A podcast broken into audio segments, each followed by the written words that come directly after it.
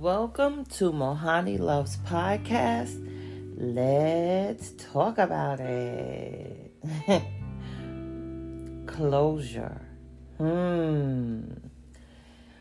You know, I think closure is something that many of us may crave whenever there's a situation that didn't work out the way they thought it would, would or um, if someone does something to you that you felt was wrong. And you know an apology is different than closure.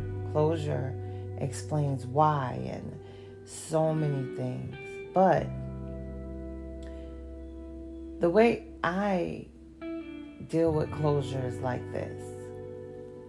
Everybody has a timeline and a time limit when it's time to step forward to explain or to give you the closure that you needed. You know, some people it take years, some people it takes months, some people it take weeks, some people it take days, and for some people it take hours. I'm talking about for the amount of time that they come to give you closure. Um, do I believe these days that closure is needed? Not for me. How I've always dealt with closure was this way I will still be nice to you. I will still, you know, I'm, I'm cool. I have no hate in my heart. I may dislike the situation, but I have no hate. I always do things sort of kind of the old fashioned way for some. I give it to God. I give the person to God. I give the situation to God. And I move on with my life, whatever that may be.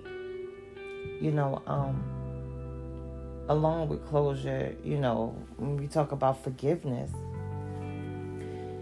I remember hearing someone say, um, you can say, Well, I forgive them for what they did.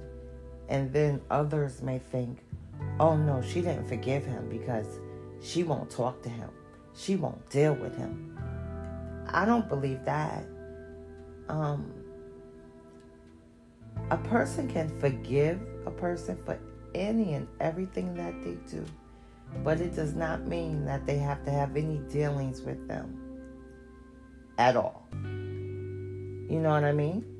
You can forgive and walk away, but it doesn't mean that you have to be bothered with the person anymore. That doesn't mean that you didn't forgive them because you don't want to be bothered anymore.